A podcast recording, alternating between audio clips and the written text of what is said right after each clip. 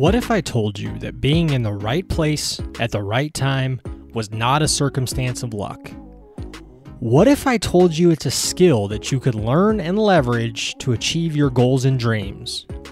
This is the Right Place Right Now podcast with Travis Fields and Brandon Johnson.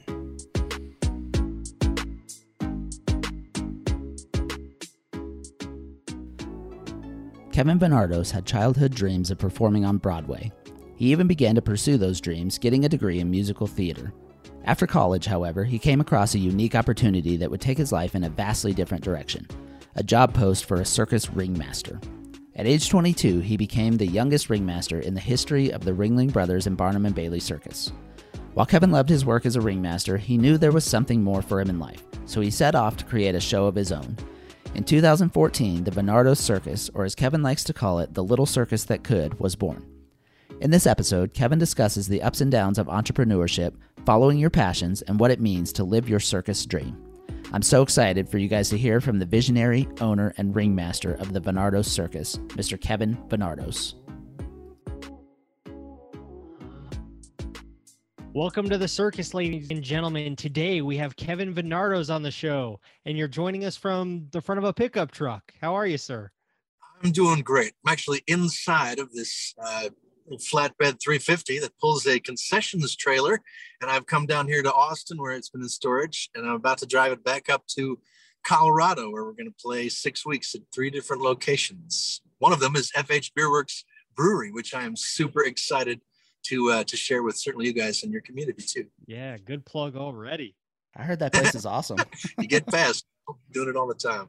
Great plug, great plug. So tell us, you said we're putting on shows. What does that mean? What is it? What do you actually do? Well, uh, it's a circus. It is a special and unique circus. I started out making uh, performing actually with a musical theater degree, if you will. I was in, in New York trying to get on Broadway when I got a job from an open call audition as the ringmaster of the Ringling Brothers and Barnum and Bailey Circus, the greatest show on earth, which was an absolute odyssey of an experience. And I met people from all over the world. It really changed the course of life. And many years later, many ups and downs, lots of downs, but lots of ups too. Uh, I decided that I was going to start my own very tiny thing uh, when I started, the, the name of my LLC is The Little Circus That Could. And I, I have I have this feeling, I had this gut that I wanted to do something, but I just didn't know what the world wanted to do with it. And I started by making a little video to pitch this idea for a circus that I did not own any of the equipment of. I had like, I was almost penniless still at this time after still working for many people. Uh, so everything that I did to build this circus that's coming to Colorado now, uh, we did through hard work and relentlessness, relentlessly uh, trying to find ways to use this thing that I love to do, that I had to spend almost 20 years performing in other people's shows, uh, to sell the concept. And so we started as a tiny fair attraction in 2014 at the Pomona, the LA County Fair in Pomona. But over the course of the years since then, we built it into a 45 week, almost 30 venue uh, national tour that goes from Miami to Tacoma and all kinds of places in between. Colorado is a jewel that I've always wanted to visit, and this is going to be our first time in the state of Colorado. But the circus itself is a 60 foot by 90 foot two king pole pole tent. It's red and white striped, fits about 350 people inside there. There's a raised stage in the center, and there are incredible acts that perform on that stage aerialists, acrobats, uh, lots of comedy. I love to laugh. Daredevils, and uh, these musical numbers. I grew up near Broadway and always loved singing and dancing. That's what I did on the Ringling Show as the ringmaster. So I, I just I found a way to make the circus the way that I dreamed of wanting to do it, and uh, it's just been built one stop at a time, one community at a time.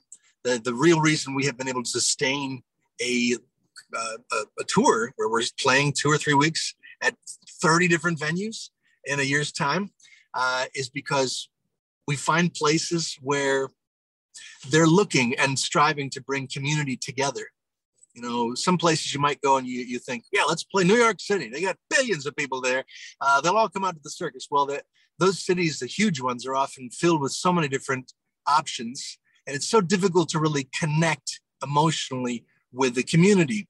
So, smaller towns for us you know, maybe somewhere between 25,000, 100,000 people. Those are perfect because we are able usually to pair with a local business where we set up the circus next to their their location and our advertising and all the effort we put into bring people to come out and see our show it helps our you know the people we're working with. They people show up and they're double fisting uh, chicken sandwiches and beers in the case of brewery. And so it works out to be this really symbiotic thing. Uh, and then we the real dream is to come back every year to those cities to make it a tradition. These are a lot of big ideas that it's one thing to flap your gums about this stuff but it's a very different thing to actually get in front of that community and have those children and adults. By the way, this show is for everyone. It's not just for kids. It doesn't pander to kids, but it's appropriate for kids. I really just wanted to make a great show. And then the idea is when when they have experienced that, they sat in that tent for a couple hours and they laughed. And there's 300 other people that they live nearby that all experience that thing together. They have a wonderful time and the real magic happens when we've come back for the second and the third and the fourth year because it becomes not an event anymore. It is a tradition. It is something where people remember they were just starting high school when they saw it the first time, or their kid was just born and now they're four years old, or whatever it is. The, that is really where I know that my big dream of making this circus a reality uh, has actually worked. And uh, I got fortunately, or at least hopefully, I have lots of years left to follow that dream down the road, uh, and I'm hopeful that I'll have the chance to do it. But uh, that's that's just a little slice of what it is. So you, so you're the owner operator of this business, but you're also the ring master. You're you perform as well. It is hairy, by the way. I mean, I'm I'm sure that Travis must know. Like, if you're the guy signing the checks, and you're also the one that's like working the tap, and and uh, you know you're on the floor with people I, I hope that it's it's not unnerving to people. I, I really, I know that this tiny tent experience that I want to give people, if the people who are making it happen, the cast, the crew, are not like having a great time themselves, the audience feels it. They may not be able to know exactly what's going on, but they feel what's going on. And so building a culture among this small group of people where people feel supported, they feel like they're part of something special, that they're valued, what they're doing is bringing something valuable to and then we let them know that, then they're so much more apt to. They see that that that rope's out of place over there, or that piece of trash on the ground. They they start to take ownership in their own way of this environment that we build in, in this company together, and only in that way where where that teamwork exists, that that that culture exists, uh, are we going to be delivering the kind of experience that I really want to, which ultimately I want people's I want to touch people's hearts. I want them to have a fantastic time, see something absolutely amazing, and laugh their butt off. But in the end, I want them to see a living example of what is possible when you follow your dream beyond the points where it is painful and difficult and impossibly seeming and and you get through to that point where you get to put it in front of people that that is uh, that's not easily done it really is not so i have with each year i have greater appreciation for each of these small businesses that we're working with in their various places, how hard they work to, to get, you know, to build their dreams. Uh, and but one thing's for sure is we, we don't do anything great on our own. Always great things happen by working together. So I'm this just makes me even more excited to come to FH Beerworks uh, here in August. It's coming up, man. It's coming up. Yeah, it's coming up soon. I'm I'm excited to have you too. I think it's going to be I mean, we we always talk about how do we be innovative and how do we put stuff on for people that again, like creating that community that nobody else is doing. How do we think outside the box with our entertainment and with our offerings? I think we nailed it on this one. we yeah.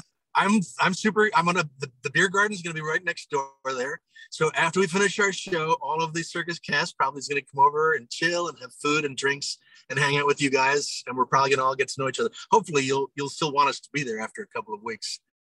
Uh, yeah, absolutely. So you talk about creating community, and yet you're only in a community for two weeks at a time. That's got to be difficult. How do you how do you approach that need to create community in a in a traveling situation where you're not even in the community for you know long term? It's a very good question. Um, if you if you look at the circus of the past and the way that uh, they're routing and how long that they would stay in a date for, uh, recently it might be for a week, like a Wednesday through Sunday, but traditionally, or, or if you look back further in time, it well, maybe for a day, the circus is there for a day and then it's gone. And for sure, publicity and marketing were have always been part of the lead up to getting people excited to come and see a thing, just from a strictly sales point of view. But we, in addition to all of the storytelling we're doing, you know, that connects with marketing, uh, obviously our, our social network and how we're able to continue to stay in touch with people throughout the year, it, eh, we're super empowered by the way that people stay in touch with us on Facebook, on Instagram. Uh, they're they're participating in the story. Uh, for the time that we're actually on the ground there, we are actively reaching out to boys and girls clubs. We're looking for uh, people that are and organizations that are striving to do good things, either not for profits or other small businesses. We we might march in a parade. We might participate in some other event. Uh, we might go out. I mean, some of our marketing partners it's more than marketing. It's, you know, you want to sell beer at your brewery, of course, but people aren't really buying beer, even if it's awesome beer, even if it's the best beer in the world. They're buying it because they give you give them a feeling of being part of something that that the reason why you made that beer or why that that special uh, that special brew that you made for this particular reason or a cause or something like that or just why you why you do what you do in the first place and you know, it's not about me or, or even why I do it that connects with people. It's but it's it's how my why connects with their why. That that each of us are all striving to to feel a part of something that we're connecting with something that we believe in, it's supporting something that we want to make the world a better place. And so sharing our story with people, I think that people certainly we spend those two weeks with them. And many times people come back multiple times to see the show. I mean, when you see it, when you get in front of it, it's not just about the acrobatics and the the performances on the stage. It's about the feeling that people get when they are they see that tent right there. Oh my God, what is that? And they want to go inside and they get to know us and they see all the work that goes into making it happen. And it really does something. My experience, I mean, I can only look to my experience to to share what I think about why people feel that way. But we do our show and then at the end of the performance we invite the audience to actually come up on the stage a group at a time and take a photo with the cast and i, I don't recall but for a couple uh, people maybe there's a screaming child that needed to be done at the end of the show but that whole audience like 99% of the time they wait like sometimes 45 minutes just to get a chance to come up and take a picture with us on the stage because because they wanted to. They want to remember that memory. Yeah, because you you showed them a good time and an experience. Yes, I hope also that they see in us that that which was magical in what they witnessed on the circus is something that lives in their hearts and in what they do, and that because this tiny, uh, relentlessly pursuing our dreams little group of people managed to make this thing happen in front of them on this performance on whatever night they happen to see it that they they too whatever challenges that they're facing that they could meet the challenge of their own dream. And i think people connect with that. I, I put on all of my posters and everywhere since since i can remember uh, live your circus dream. I really wanted to find a phrase that actively told people encouraged them to do the thing that they want to do. Because so many voices seem to imply that you have to live your life a certain way or that that you have no chance to do that thing that you love. So you got to choose something that's more more practical more within the realm of uh, you know your skill. Well-meaning loving people your parents or teachers or other people along the way they say things to you sometimes that that make you think that you have to live within that vision but instead what I've discovered and what I believe in my heart and what I wish that my little circus is a beacon that shines light on the idea that you can build the life that you dream. You just have to ask yourself, how bad do you want it? And how much pain are you willing to endure to get there? And if you really do want it that bad, you can get through any hardship. And no matter how many times you land on your ass, you are going to find a way to stand up again. It sounds like you're going to, sorry, I mean to interrupt you. No, no interruption. I, I just wanted to get into that a little bit deeper because your passion, your energy, and your excitement for this is absolutely undeniable. like it, it's it's something that is hard to express, and you're able to do it through this conference call, which is it's beautiful, and it's exciting me about the show. And I'm not in the the Springs, and I'm a little bit upset about it, so I have to find a local one. But what I want to ask is is is that something that's always been a part of you or is it transferable to other things because i hear you talk about your community and giving back and the circus with this much energy and passion but is that been who you were as a kid or did you just stumble into these things and figure that out over time i think that we start with our circumstance and and our natural abilities i think also a lot of what shapes us are the winds that are blowing against us. Um, for me, it started with bullies on the playground, if I really look back that far. I was really, really slim. I had uh, really thick glasses. And uh, I suppose if I if I reacted to those bullies or to my cohort and school kids in a different way, I might have been able to ward them off. But I started out as a kid who I felt like a victim a lot when I was a little kid. And I didn't really, I wanted to be loved, I wanted to be accepted. And I, I definitely, I wanted to get along and connect with these other kids. But something about me at that time made me an easy target for people who wanted to pick on. And I, I can't blame uh, bullies entirely for that. I'm sure that, you know, now in the fullness of time, I look back, I'm sure it's so much of it is how I was perceiving it at the time and what I was doing with that energy that's coming at me. But I would definitely say that bullies and that theme of uh, being being made to feel small for a variety of circumstances, I'm sure that's one of those energies that ultimately something inside my belly, when that got down there far enough, something one day just snapped and it just started coming back up in the other direction, which is to say that I'm going to find a way to do this. And I don't care what you think. Uh, that's actually a very selfish way to view the world. And in fact, I think some of the reasons why I started were selfish because I, I was I wanted to keep working as a ringmaster. I, I got the ringmaster gig from an audition. You know, I could sing and dance. I fit the costume. So I did that for several years with Ringling. Then I, I got a couple of other gigs, but I, I quickly realized there's really not that many circuses out there that I can keep working for. And I'm always going to be at the at the mercy of someone else's vision of what they think about me, as opposed to only being limited by my own desire to work hard and, and make opportunities. And so it was about that time in 2013, I guess, after working for many shows, I put together a tiny one minute and 16 second video that ate up all of my savings. And uh, I probably should have spent that money on gas and food, but instead I, I made this video, which I was pitching a circus, which I did not yet own, but that I imagined that I could make. And the first people to actually purchase uh, or book me from that was uh, Fair, the LA County Fair. And what I gave them was a very scaled down version of what they saw in the video with a tiny little tent, so small that you don't put people inside. It was actually a uh, like a, a backdrop, and the performers hid inside of it. And we did like a little 30 minute show outside. So uh, it grew from that.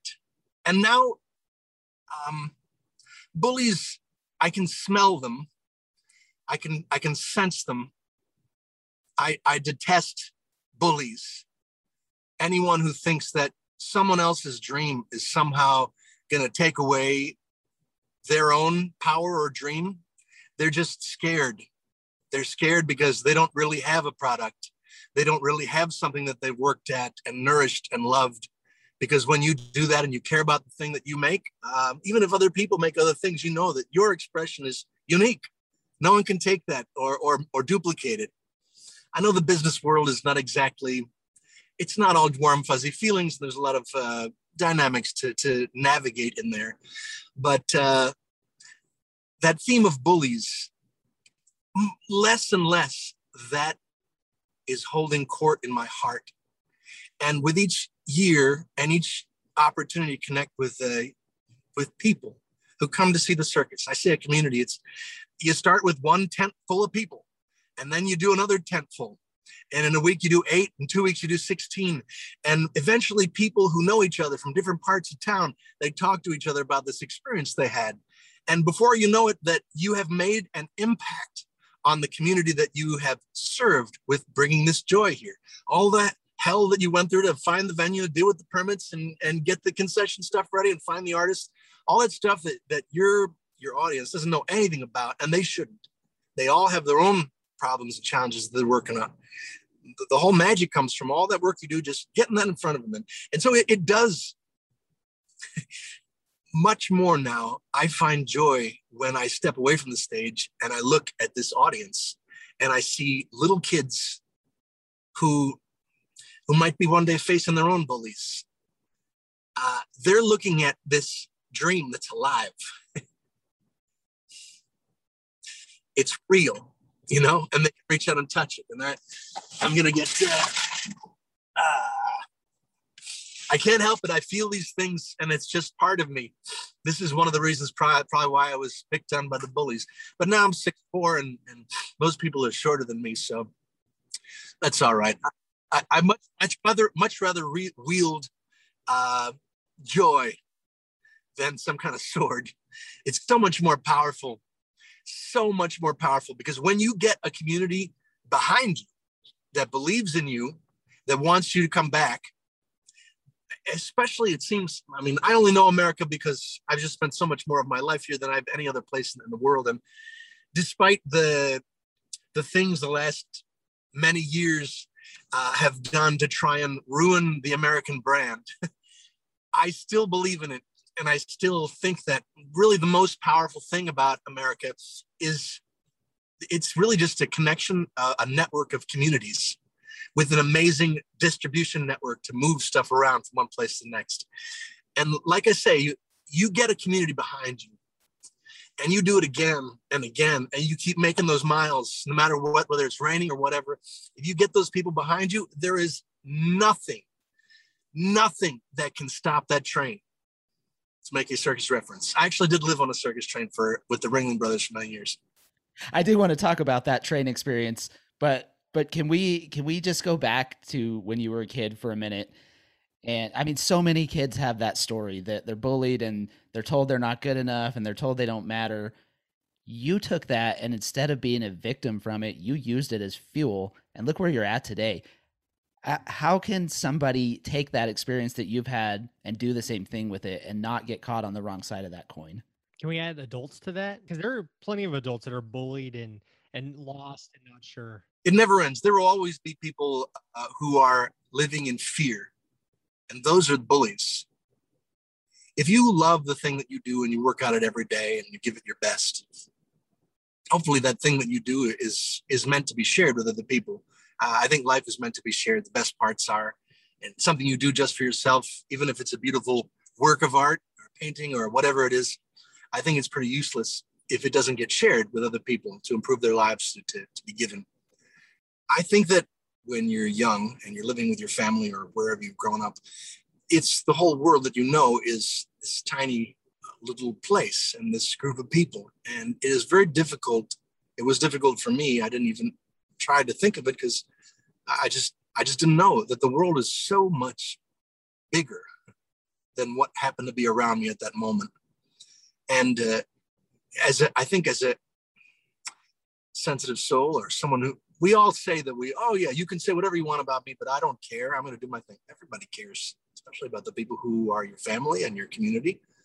And I think learning to put those other voices that might be anti your dream or that might make you think that your life is smaller than what that little voice inside you knows is actually true, which is that your life is as limitless as you choose to to live. um, and so it's only with time and experiences that hopefully you have a curiosity about why those things make you feel that way and what else is out there. Uh, and the more that you see and experience other people and other places, uh, the more I believe that you realize that there's no reason why uh, you can't do the thing you want. In fact, that there's you spend so much of your life trying to convince people who don't really get you that you're worth getting when really you should just move on from those people that don't get you and move toward finding new ones that do. There's 7 billion people in the world. More than half of them already absolutely think you are the absolute, you're the best, just as you are. And if you just give yourself and your dream a chance and put it out there, that you're going to find, in addition to those bully voices and those idiots who are out there who are sad and lonely and living very small lives in their own place and fearful that they're going to be discovered as not having any talent or any dreams of their own, uh, who have chosen to direct negative energy. You, you just, instead of trying to feel obliged to fight back at them to define yourself, just keep going and keep keep that faith that uh, other people out there are scared as hell to do the thing that you are, are trying to do as well. And in your struggle, in your getting out there and with dirt all over your face in the arena, whatever that Teddy Roosevelt quote, you're going to inspire so many people to follow their dreams, to live their circus dream, as I say. And I think the experience of one foot in front of the other and and making that discovery, it's like the Velveteen Rabbit you know it, uh, it, its parts got got loved off. I don't know if you know this children's tale but when when you become whole when you become real it's only really after a great deal of pain and struggle uh, that may discourage some people i suppose.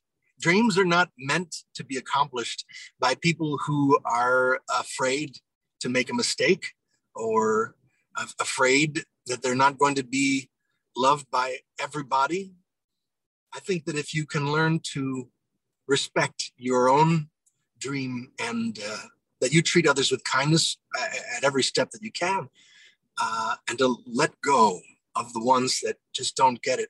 I know that sometimes those people that just don't get it are your family members, or they're part of your I don't know your your school or your church or what whatever these things that are uh, sort of the, the structure of your life as you see it at this moment the world is so much bigger than what you can see from standing anywhere. And so that's one of the great gifts that the, the circus has given me. Uh, I got to do eight shows a week, sometimes 13 shows a week, uh, every week for many, many, many years. And best of all, in dozens and dozens of cities all across the country and in some other countries around the world too. And doing that is just this fantastic magic about it because no matter how crappy the week that just ended was, there's this new place where you discover that all of the things that went on that before that that you didn't like, nobody that, that you're meeting now knows anything about that. And, and you can let it go and greet this new group of people and try again. That that sounds like maybe a long diatribe to, to answer your question. I don't think that there's an easy way to achieve something that is great if it was easy, then everybody would be doing it. And I think that if you dare to follow some vision that you have, you you can you can take heart not only in knowing that uh, when the water meets the stone, the water always wins if given enough time. The stone is strong and the water is, it seems weak.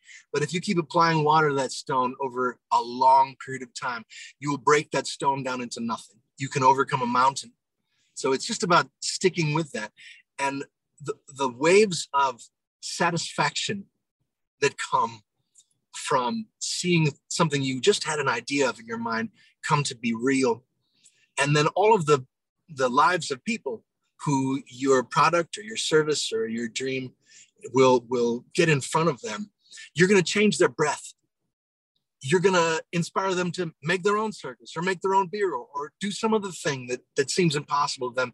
And I can think of no greater gift that you give to others, not only in, in the, the taste of that delicious beer that made a lot of love went into making that thing, that the person actually sees that it came to be, that they can see that this happened uh, as a result of someone who decided they were going to do it. And that might inspire them to go out and do something that they believe in or that they wish for or dream of. And that is, uh, that is America too. that is it right there. So you're serving not just that that beer, but you're reminding people to uh, live their circus dream.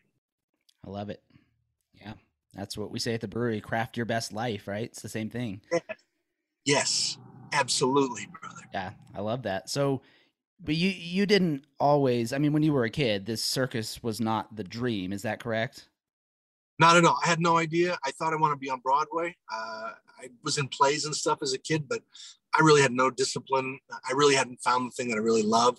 I got that job with the Ringling Brothers Circus. and That's when it started transforming it. But it's also a long road to like be a performer or an employee in someone else's, uh, you know, thing, and then to start taking responsibility for uh, not just deciding what it looks like, but how do you pay for it? How do you move it? How do you store it? How do you insure it? Uh, all of those things are they're details you know, P.T. Barnum said, uh, people spend so much time about, I don't know what the quote is exactly, but people spend so much time thinking about or saying, oh, it's going to be so difficult. We're going to face so many challenges. If you actually just get out there and just try and do the thing, you know, uh, it's easily done. That sounds trite maybe, or I'm diminishing the, the size of accomplishment of uh, making a beer or building a brewery, but it's just a series of tasks that you just went after and you didn't take no for an answer and you just kept doing it and you didn't give up. You keep talking about magic and how magic happens. And I think that ties to this, right? Is there's magic in that action and in that activity. And for you, it's found in the circus dream that you you decided to chase. Uh, was that the Barnum and Bailey? Whenever you went to that audition, was that your first experience with the circus, or did you have any inclination that that is what you wanted to do at all? I remembered uh, going to the circus. I think I saw Ringling when I was seven years old, but all I remembered was, you know, elephant poop and big shoes. I, I didn't have, it was not connected in any way to the Broadway uh, sort of world that I, I happen to live in New, New Jersey. My dad worked at, uh, was the producer at CBS News, and he had a, his office on the west side of Manhattan there. And uh, so I lived in New Jersey, but he lived in, in New York. And uh, we would go to Broadway shows. That was one way that dad and mom loved to to do things with us kids and when we were kids, and I loved them. I think it was awesome. It was amazing how you could tell a story with music and and action like that. It's really, I was totally sucked in. I loved it. Uh, but the circus was absolutely a left turn, and yet, as I see in the fullness of time, one awesome thing about the circus is you're not like pretending to be someone like an actor. You are yourself in the boldest and most brilliant version that that you wish to create and present to people. You get to be you. I mean, I present myself, and I when I present an artist there, it's I'm actually saying their actual name to to the audience. And you can't fake a triple somersault in the air. You can't fake uh, balancing on the edge of a sword. It's real. And I think that that dream it really tied into also people and and media uh, media is often a four letter word. I just mean the way that we use TV and shows uh, to, to tell stories. And we've certainly moved in the direction of reality. I think the circus is like the oldest reality show sort of on earth. And it just married up in a, in a number of different ways. You know, you think that some people say they were born out of time. Sometimes you connect with some maybe a, a tailcoat that was from the 1800s. Like, boy, I, this feels so cool to wear. I feel like maybe if I was born at a different time, then I would have worn it. It would have been great. I, I disagree. I think that you were put in this place on this earth for this particular moment so that all those things that you might perceive as weaknesses or weirdnesses, they're actually very specifically prepare you to make a difference in the lives of other people. If you honor those those things instead of trying to push them down or, or ignore them or pretend that they're not you, if you instead actually learn to celebrate them and find ways to you know let yourself do those things that you love find a way uh, to share them with others uh, and I, I really do these aren't just words now I've, I've done it enough to know and to see in the eyes of little kids and adults who come up to me and other performers and um, are, are visibly stirred at what they saw. This is a very analog world, the circus. It's not high tech. which seems the antithesis of everything everyone wants these days. With the, you know, I have an iPhone. I'm, I'm doing this on an iPhone right now, and I also know that I need to advertise in that world uh, because I want to bring bring them. I use these technological tools to bring them into this analog, very personal, very real live event world. The lighting in the tent is incredibly simple. The sound is incredibly simple. The, the message is also simple. But you say magic, you mentioned the word magic before. I think magic is not like a force, it is an effect. It is the result of a million tiny details that have been lovingly attended and the collection of those different things when presented to an audience member uh, or someone experiencing a beer that's when magic happens. Because there was so much love that went into creating just that that thing could take place. In the case of the circus i in 2008 2005 i moved to vegas with uh, all my life savings after five years on the road with, with ringling brothers. And uh, I didn't know about how to change course when uh, things got rough. And uh, I learned that the hard way because in 2008, I lost my house. I tried to sell it in a short sale, but uh, the banks wouldn't talk about the, the second mortgage, wouldn't, wouldn't even think about letting go of it. And so it went under and it was part of ultimately a bankruptcy in 2008 that I went through. And so every piece of uh, all of the financing for the circus and all of the equipment in the in the first measure you know it's now been more than 10 years so I'm, I'm past that. But in those first years it was financed with horrible terms horrible terrible awful situation that i had to work three or four times as hard to accomplish those things. Uh, but i learned as a result of being on my absolute knees what a dollar is worth and uh, where i needed to spend and where, where i shouldn't and where i should hold on to things and be careful. And because of that, we have created a sustainable circus that that uh, we did 46 weeks in 2019 and damn you uh, 2020 but uh, 2021 is here and it, you know we're we're ready. We're out the gate already. We're one of the first events ready to go. And the only reason that happened i am convinced is because of that horrible time and the horrible humiliating to be in America and to have no credit and to lose those things like that. It is absolutely humiliating. Uh, but but I am still here, wearing my Venardos Circus T-shirt. I'm talking on a podcast right now, and uh, I saw it through. I know that so much of that is not just my own grit. It's because I have a lot of people that believe in me and love uh, and believe in this dream. And together, me and my little band of troubadours, we have uh, run the gauntlet and uh, thank God for all of those hardships. Thank goodness we learned what pain was in those early years because the pain of 2020 was was really nothing. I mean, I don't want to diminish the the horror that the country went through, both people who suffered because of this illness and because of all the untold economic uh, terror that has unfolded so many communities people. But I'm telling you, it just it just it was like, okay, I've, I've been through this before. We just got to hold on, you know. You just got to hold on and tighten those lines, and uh, go into your shell maybe for a little bit. But we still found ways. We we did the live streams through the time, and we because we had already visited so many communities by that time. There's a lot of people who were wanting to support us, and so the live stream was. It wasn't just like uh, trying to market to people who had no idea who we were. It's very different, you know, when people already care about you.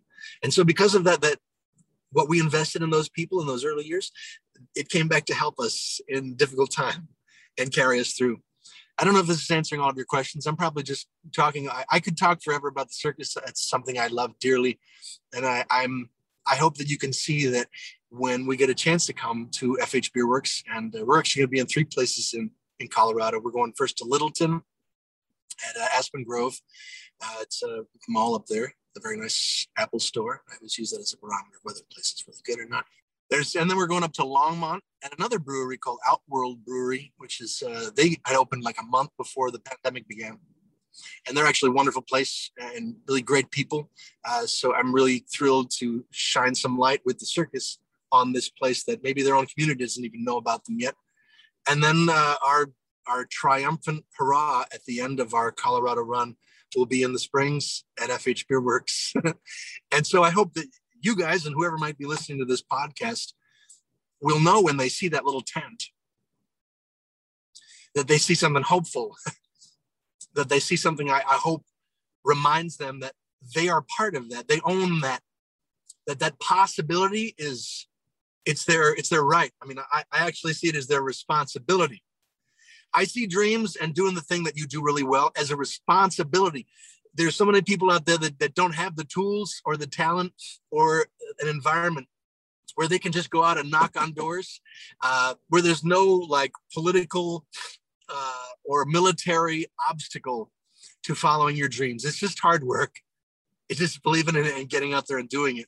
And so I hope that they certainly hope they come to see the circus, but I hope even if they don't, that they see it and it reminds them that uh, there's so many things to be thankful for, that dreams can be born and thrive still in this uh, broad land.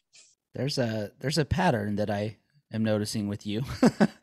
you take an impossible situation and you make it into an opportunity. I mean, you did it with bullies as a kid. You did it with this ad in the paper to be a ringmaster. You had no idea what that was. You did it with COVID. You've done it with, you know, you were bankrupt without a house and you still kept going and turned that into an opportunity.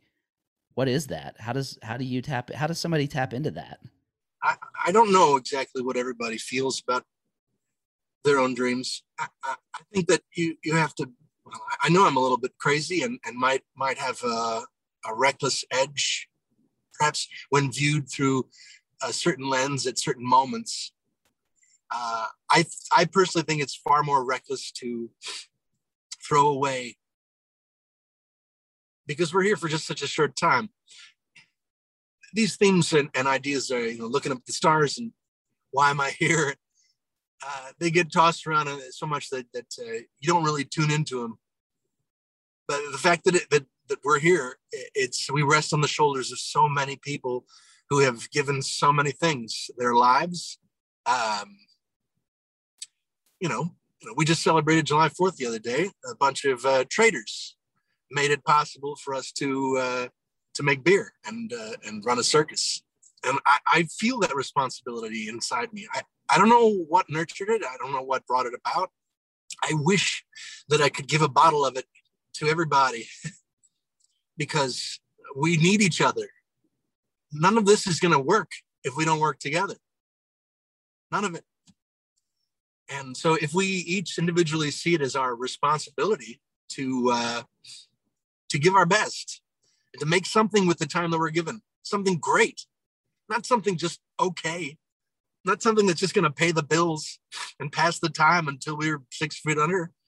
I mean, let's do it let's make a circus. That's what I want to do. And I know not everybody sees things the way that I do exactly. Uh, and being an entrepreneur is is a lonely road, no mistake. Even when you have a lot of people around you, you have to make that decision, and you also have to live with it. And no matter what decision you make, you're going to have half the people who absolutely hate your guts for it, as much as you have people celebrating it. Uh, but if we have enough folks out there exercising their right and their, I believe, responsibility to be leaders in their communities, to do something that is that brings something good for other people, not just for themselves. this is the greatest joy is is sharing the thing that you love and and giving it as a gift to other people. I think that, that we will be closer to being on the right track if if most of us start thinking about life in that way and seeing it as our responsibility to rise and to pay tribute to it and and and uh, to be grateful for a world that we through no work of our own just inherited by being born here you know or maybe we came here from somewhere else it's another thing i worked with people at the circus from all over the world for so many years and i know that that had a big impact on me to learn about people's experience. So many great gymnasts come from Eastern Europe, where uh, you know communism is. You can say what you will about it. There, one of the upsides, I guess, and the downside at the same time is that uh, some circus programs or, or gymnastic programs are state funded, for example. So there's incredible discipline.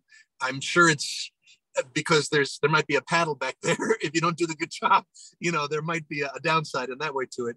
But it also showed me like how incredible human bodies are, how incredible the things that you can do. And when those of us who live in a land of plenty, of everything, we're fat on life here, honestly, with all of the struggle and, and challenges we have. It's all relative because I got to see how difficult life had been for other people and how they still, still managed to do absolutely astonishing things.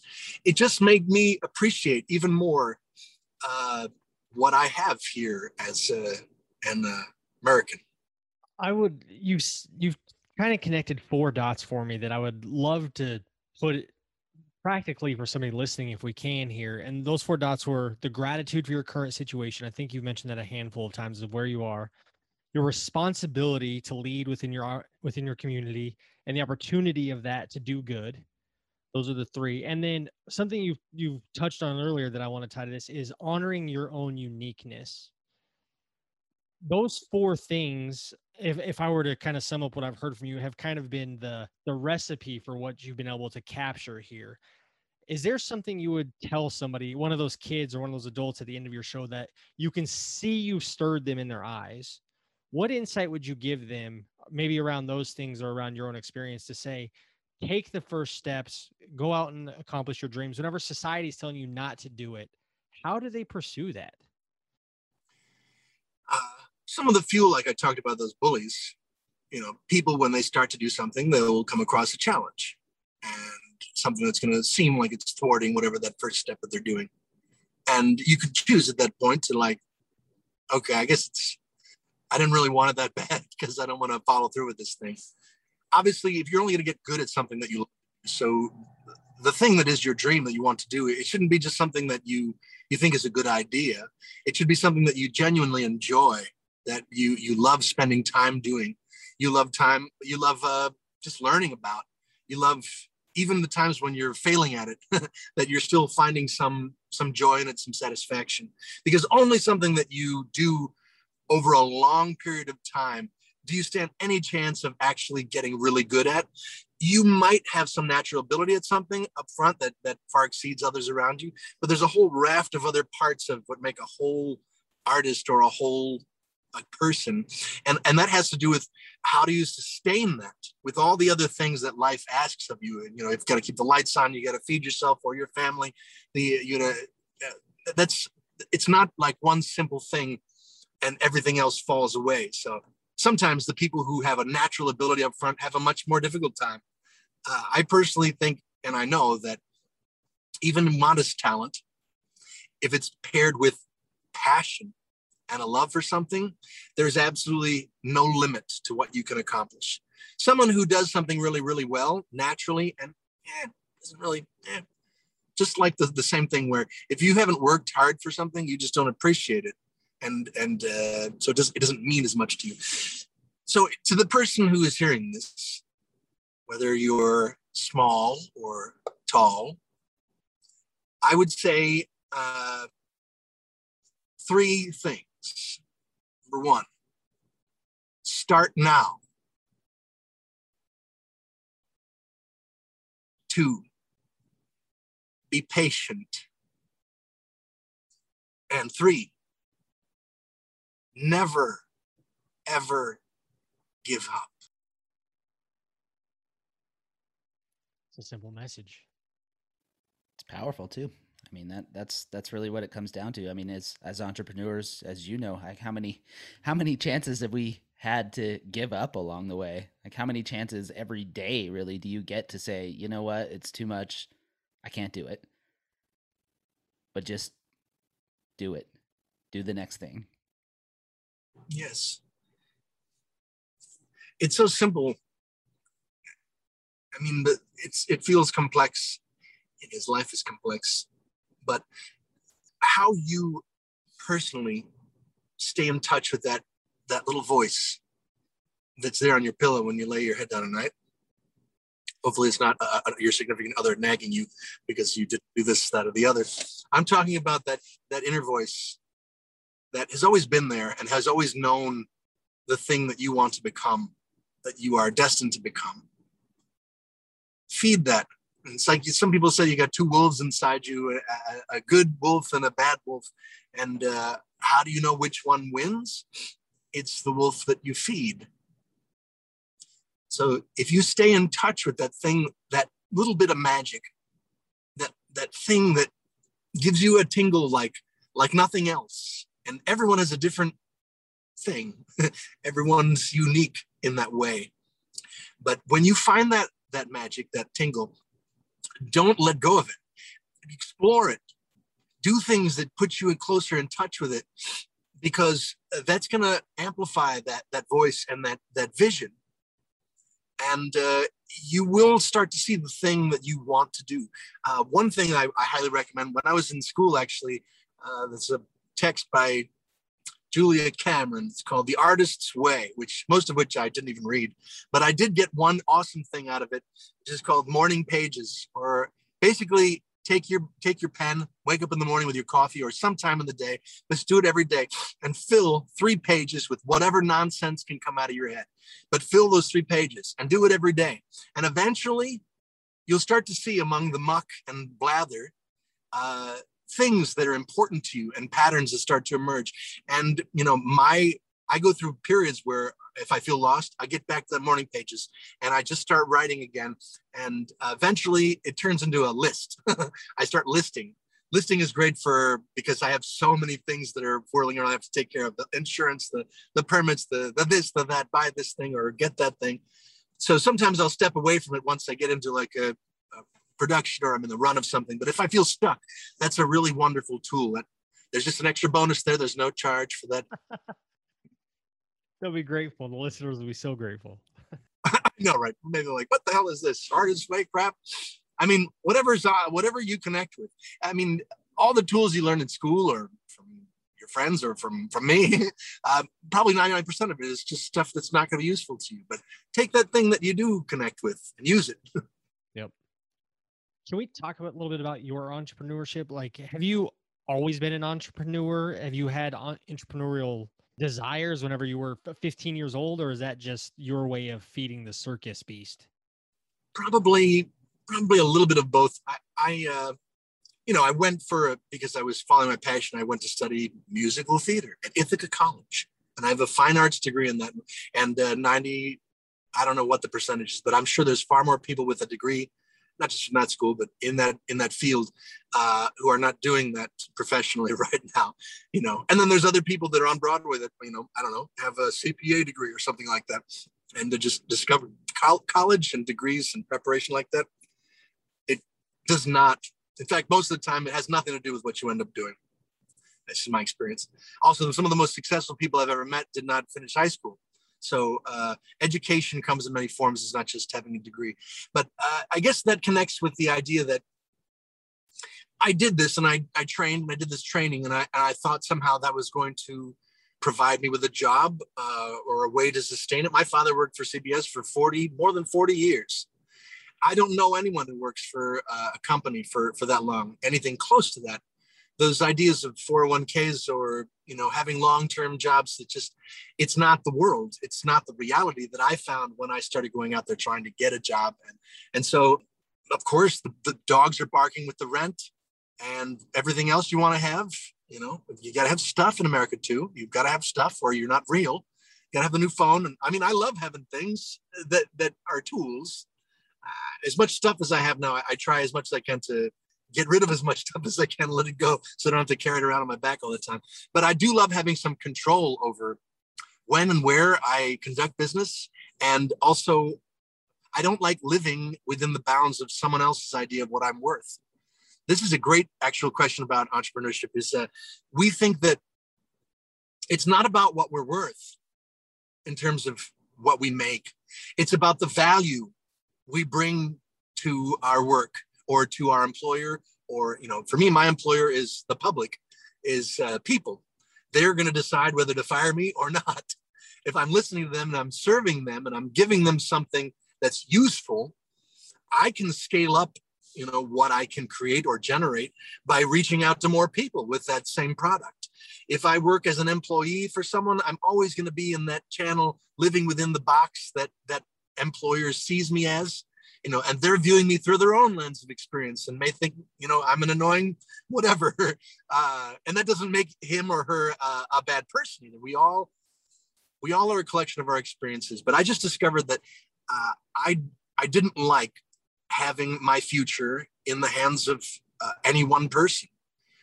And I also very quickly, especially with the performing and you know thinking of being on one Broadway show to the next, as somehow you're going to connect those dots and make a career that'll pay you a salary that you know you can afford to have a home and maybe a family one day. It was very clear very early on that it was impossible to try and live like an artist, at least as an employee, and uh, and do and accomplish kind of things I want. I want to have a home one day. I want to one day maybe have a couple of acres and and do a thing and and uh, so that that started me down the road. I worked with some several companies, and it wasn't until after boy I started in 2000 working for uh, Brothers, and by 2013 I had spent the vast majority of those years working, getting a paycheck, which for which I'm incredibly grateful but uh, I, I knew I was going to run out of places where I could do the thing I love to do. So that's really when it started. And, you know, all of the headwinds, like as you've pointed out, when I face a bully or when I sense a bully or when either circumstance or a person is either saying it outright or implying it, or I'm just interpreting it, I see that challenge as a way or something that I've got to somehow get around. And uh, I can't say where exactly that comes from other people I know would face those things and they'd be like, all right, I'll, I'll, I'll fine. I'll accept the, the other salary. It's fine. It's fine. It's fine. And they just take a step back from that. But I just never saw that as worthwhile. What am I going back to? Because I'm going to be dead one day. Perhaps that above all other things, staying in touch with that, it, it makes the idea that you have, I feel like I'm regurgitating some Steve Jobs meme, but uh, the idea that you have something to lose um, you don't. You just have time to lose. I could obviously go on about this forever. I, am sure this podcast is one of the longest you've ever done. Well, this is great. This is what we want because what it does, it gives people to get to know you a little more and connect. What we're trying to do is same as you, right? We want to connect a community of people, inspire people, and great. We could have got a 20 minute interview out of you and heard what you've done and a little bit of your story, but people getting to hear your struggle, that you're a real human, that you fought real battles from, you know, you were a child at one point. You're not just this big successful entrepreneur. You have stuff you had to fight through. Maybe someone, one person can latch on your story and be like, you know what? I'm going to take a jump. I'm going to take a leap of faith and start to build my circus dream, whatever that looks like for me. Hope so. Yeah. I really hope. Yeah. No, this is beautiful. So, um, so the entrepreneurship, I love that. It's, it's understanding who you're worth you've always you fell into this idea of this career path you've chosen to be the ringleader of your own circus you've gone from you went from literally nothing whenever you were homeless to building this to 40 shows a year how much are you doing in a year right now uh, eight shows a week times 45 weeks lots of shows a year from lots of shows okay. So what does that that team and that evolution look like? Because you've mentioned the people around you, the community around you, but you have a community that travels with you and helps you with all this, right? You're not just the guy in the truck doing everything. What does that look like? Well, I was the guy in the truck doing everything, at least for the very and poorly, very poorly in the very beginning. Uh it really, you know, it, being able to express a vision in the very early years, being able to express a vision and getting people to, to come along with it for almost no money, that's incredibly difficult. And it's uh, because I also know I, by the time I was trying to convince people to come and do something with me, I'd already worked jobs where I was making what I thought was a good salary, and you feel a respect for yourself. And you know, unfortunately, I've learned a bunch of times where, you know, if you're if you say no to a job or if you if you turn down an offer or ask for more the person could say all right forget you. I'm not going to take that job. And i've lost out on things because of that that sort of uh, well i think i, I should get this. And uh, it definitely tempered me with time and i, I my gratitude has, has grown for the opportunities that i that i have been able to manage. Uh, so when i found myself in that position where i'm asking someone to take less than what i think i would have taken was difficult and strange. And so I tried to use things other than money, like um, if there's an artist and a juggler who really, I'm asking him to come do a thing. I, I really have a conversation with them about what's their, what's your dream? Forget about this, this little job that I'm, I'm talking to you about right now. What do you really want to accomplish? And I would really listen to what they had to say and try and find a way that in addition to whatever money that I had to remunerate them at that time, I would actually create an opportunity in the show to, to let them do the thing that they really wanted to do. Or even we would shoot extra video or I'd keep a, some photo shoot, I'd keep it an extra day or an extra couple of hours so that the artist could come in and have their own a thing there and great, get great photos or, or whatever the, the, the kind of way I could compensate them and appreciate them for what they were helping me to accomplish. And because they felt good, they give 100%. You know, you could convince someone to come in for a day to do a thing, but if you have a date or a series of dates that is over a period of weeks, if someone is miserable or they're over it or they feel that they're not getting what they're what they're what they feel is right, it doesn't work. It doesn't work at all. Sometimes it's not even just about money. Uh, in fact, that's really just one factor. It's about um, whether they want to be doing this thing at this time and it's something that is going to work with where they are in their life. I found very quickly in the very beginning, I had a very clear, in I thought, vision of what I wanted the show to look like. And I started to tell the artists, all right, I want you to do this at this moment, and, and, and you come in here. Uh, and I learned very quickly, especially because um, most of the dates that I would be doing in the early days, I have like one day or no days of rehearsal.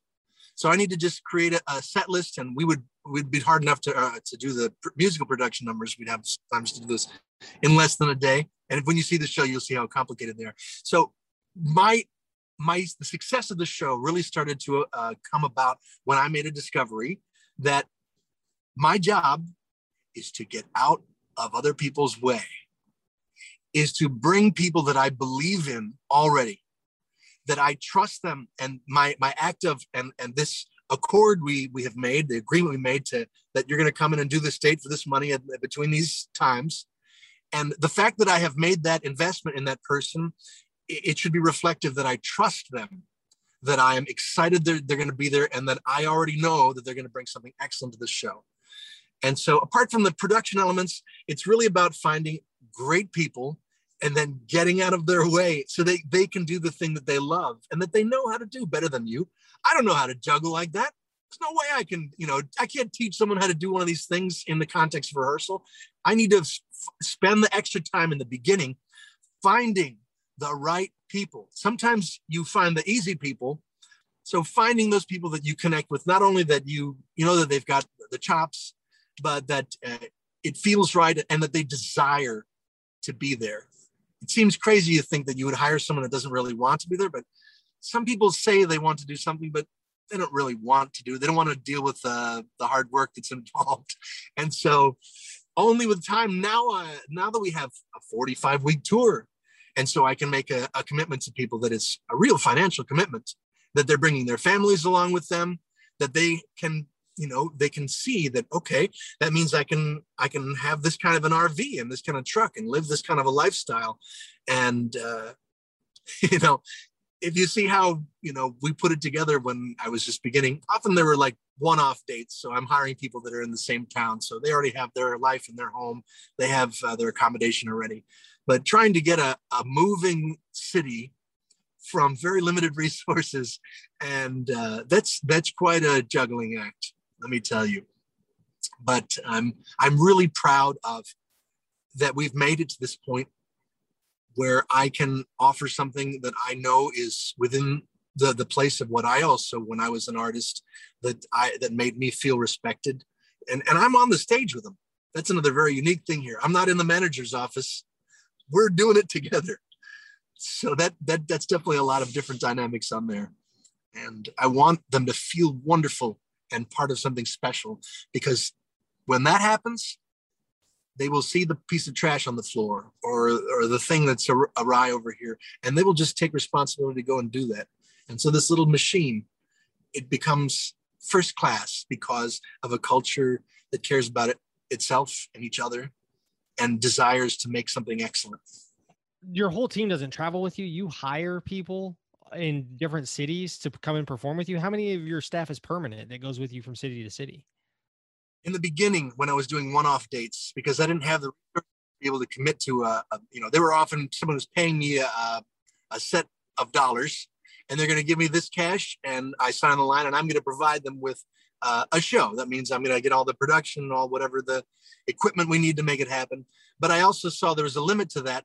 And I really wanted to have a relationship, not with uh, a vendor or a, uh, I wanted to have my relationship with the community. So I want to be able to sell a ticket and have it at a price where some anybody can buy it. Uh, getting to that point is a long road because I had no equipment. I had nothing more than really an idea. So I used the fairs and these one off events to build a bit of a cache and slowly learn to finance pieces of equipment. A tent. First, it was a 28 foot box Freightliner straight truck that I put everything inside of the tent and the chairs and everything. Like you could hear the rivets going bing off of this thing by the third year because it was so full of stuff. Uh, and now, now we have a, a semi trailer and we have a couple of different, you know, over time, slowly this is built. And along with the, the tour, you know, it started with one onesie twosies and building a whole cast just for a 15 day run, you know, which is a hell of a lot of work. Now I, I'm able to connect those venues and that's how you're able to scale it too. It's very costly to bring people in from elsewhere. Even if they're just in the same region you're going to provide housing probably to a degree.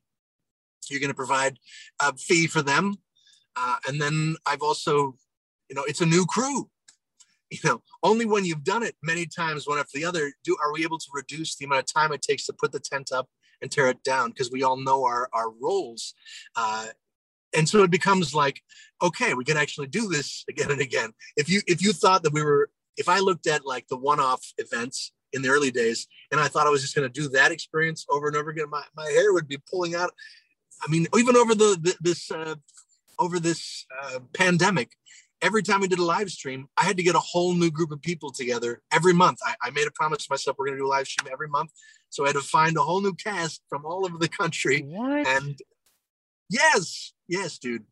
People have lives. So many of the artists that you know have been performing, they've gone on to other careers during this last time. You, you see out there that it's tough to find, you know, people working at McDonald's even for 15 bucks an hour. It, it really is it really is. It's a major shift that's happened now. But it, it, in a way, it was like that with the circus early on because I had to find a new cast every time I do it. Now, when I go out for 45 weeks, my my dream and my desire is to have the same ensemble with me for the whole tour so that we all know our places we all know our, our roles for the set in uh, setup and by the way everyone sets up there's no like tent crew and the artists are in their dressing rooms over here you don't have roadies or groupies or anything like that there's some interesting characters we, we meet across the country i'm grateful for groupies if they want to buy a ticket please come on by we love you that blows my mind. That feels like a logistical nightmare. And it, this comes back to your passion for this and your excitement to make this happen because that feels like any day you have an excuse to be like, that show's not going to happen. I'll just give up and quit. Well, now we've already we've sold tickets to those to those venues, so that's another thing. I, I see a, a sold ticket as uh, like a contract with uh, with that that community, that venue. I mean, that venue we're working with, we're marketing it together now they've put their time in and their people are ready to receive us and and their investment of their resources and time is with the hope that I'm, you know, the circus is going to bring not only people to, to the tent, but also to buy bunches of beer and eat their food inside there. So I, it's a real, when I made a commitment like that, there's, there's definitely been moments where, you know, I've sold tickets and we're down the road and uh, some major challenge comes up that could easily make me or a normal person say, okay, we're just gonna we're just gonna uh, we're gonna delay this thing. We're gonna do it some other time. No, no, no, no, no. I see that challenge as another bully, and he's not gonna take me down. And I'm gonna find a way to get through that. And and we always do. We always do. The circus, like uh, like the country, has always found a way to get down the road and reinvent itself and I I don't intend for that to stop during my lifetime, and, and I hope to be a part of encouraging people with that same sort of mindset to continue on in our footsteps after we're gone, whether they have uh, a circus tent over their business or um, a brewery or whatever it may be. Wow. I'm still not sure how you manage that. I'm impressed. Yes. I'm really But it- I'm crazy. I'm crazy and I'm stubborn. There's as many possibilities of things that could happen under the sun as there are stars in the sky. So you never say never, but but I, I do believe that I haven't really met a challenge yet that, uh, except for maybe a, uh, a statewide or nationwide shutdown, where I, I physically, you know, like the CDC was going to rip me away from the tent, and uh, you know, I I'm I fall on the side. My mom's a nurse, and I fall on the side of wanting to be respectful of others. Uh, I, I I found it like everybody found it really difficult to be, you know, in the beginning, and it's it's my business, and so many people's lives and livelihoods are connected to this thing we're doing. It's not just about you know I I I don't want to disrespect uh, whatever mandates are going on. It was difficult. Everybody went through this stuff. So we just found other ways to do it. You know, we did it with with masks on. We we did uh, in October of 2020. We did uh, we started up again. Remember the summer of last year, or you know things like oh it's it, we're coming around. We're coming out of this stuff now. We're opening back up again. And so I went up to Oregon, which is an absolutely gorgeous place to be in the summertime, uh, where we'd done great business the year before. And we had a gangbusters couple of weeks, and we were heading into the first week of November, and that's when the narrative completely changed. And one of the biggest ways that we sell tickets is word of mouth. People who take pictures off the shelf on the stage, they share that with their friends on Facebook. Well, suddenly, uh, people, even the ones who wanted to go out and do the, do things, whether it's master or however, you know, I've spent time in Texas, I've spent time in in California and Oregon. The, the country has experienced this in vastly different ways, with vastly different sort of points of view and the way that's trickled down into the legislation on the local levels. It was still uh, in November came and suddenly you were going to be shamed if you're going to go out and do an event, even if it was a socially distanced thing where, where we had masks and stuff like that. People don't want to even talk about or share that. So uh, we have always embraced 100% the CDC guidelines and whatever the local guidelines may have been no matter how, you know, it really for me wearing a mask is is a tiny thing. It's just stopping altogether. For me, it was like, okay, let's let's find a way to do it and do the social distancing and do satisfy these requirements. But let's not just give up and like sit home. Uh, I, I know that probably that that animal inside me that wants me to find a way, it, it made it difficult and, and there just wasn't an easy answer to get through these times. There just wasn't. I wish there was. All the only thing that was going to do it is time and the vaccine. And even with the vaccine, I know there's more. There's going to be more echoes of the thing going on now, but we can just watch it and, and just do our best. But I guess the, the the takeaway is is that I believe there's always a way forward. And so it was really difficult when it seemed like all the signs were saying you you have to stay home and you, you can't do anything like no no nothing so i don't know what you take away from that am i crazy am i being disrespectful to the cdc or to i think that every business owner and entrepreneur anyone who certainly people in the live event space this has been like an absolutely absolutely unprecedented ever before in our lives and in, in our in our generation probably a couple generations uh, so who's to say what's the right way? I think that we've done the best that we can. And I still think that even as uh, as difficult and perhaps embarrassing it may have been at moments to see the way that this played out in the country, uh, you can see that we haven't given up. But these are all things that have been part of our lives for for this time. You talk about being an entrepreneur. How do you how do you do that? Well, it's not easy, and uh, sometimes it's not an obvious answer. Like I said, whatever choice you make, you're going to have half the people angry at you and the other people love you. And you got to deal with those choices that you make. So I think that I've followed my heart and I've also been respectful of the health and welfare of not only my team, but the people and the public wherever we've gone and wherever we've conducted ourselves. And I stand by that. uh, I just definitely I, I can express my frustration at the whole time, but I still am proud of the way that we have managed through this time. So. I love it. No, I mean, just finding a way to innovate, even in the face of a, a nationwide shutdown, a global shutdown. It looks different, but you still found a way to bring joy to people. That's really what matters. It does. It does. When when all the when all is said and done, we got to keep paying our bills, and I got to keep keep paying other people. That's that's another thing. I mean, that was one of the biggest things on me when when when we in March 2020 because I had just you know, a couple of months before, I'd made year long agreements with this whole band of people, many of whom had purchased RVs. And we're going to use the balance of the year to, to, to finance these things. So I did, I did the best I could. And it just, it's a thing that doesn't go away. I, I just, I'm, I'm up at night and I'm thinking about it and I can't stop thinking about it. And so when you're, you know, so much of the rhetoric of how to manage this pandemic and what's the right choices. Uh, how do we conduct business, the, the social distancing, the masking, all of those things together. You know, it's not just about, you know, our, our physical health, but it's about the, the emotional and financial health of the, my community. Those things are incredibly important to me too. It was, it was really hard, but we managed and I, I found all kinds of ways to keep making work for people over that year and I, always, as I can, I, I, help, especially people who have been there for me and for the show before. Um, but, but it's here I am, flawed and human, and on your podcast, and inspiring so many. And and what you're doing, I think, is even more important now than maybe even before the pandemic because of all those things you said and how divisive the current situation or the situation has been and where everybody's different perspectives and point of views come but for those couple hours when they're in that tent and they're seeing your performance and your people perform all of that can go away you give them some reprieve from it so just i just want to say thank you and keep doing keep fighting the good fight if you would sir thank you for saying that and uh, I cannot wait uh, until you get to see all this blather that I've been spewing at you for this last hour.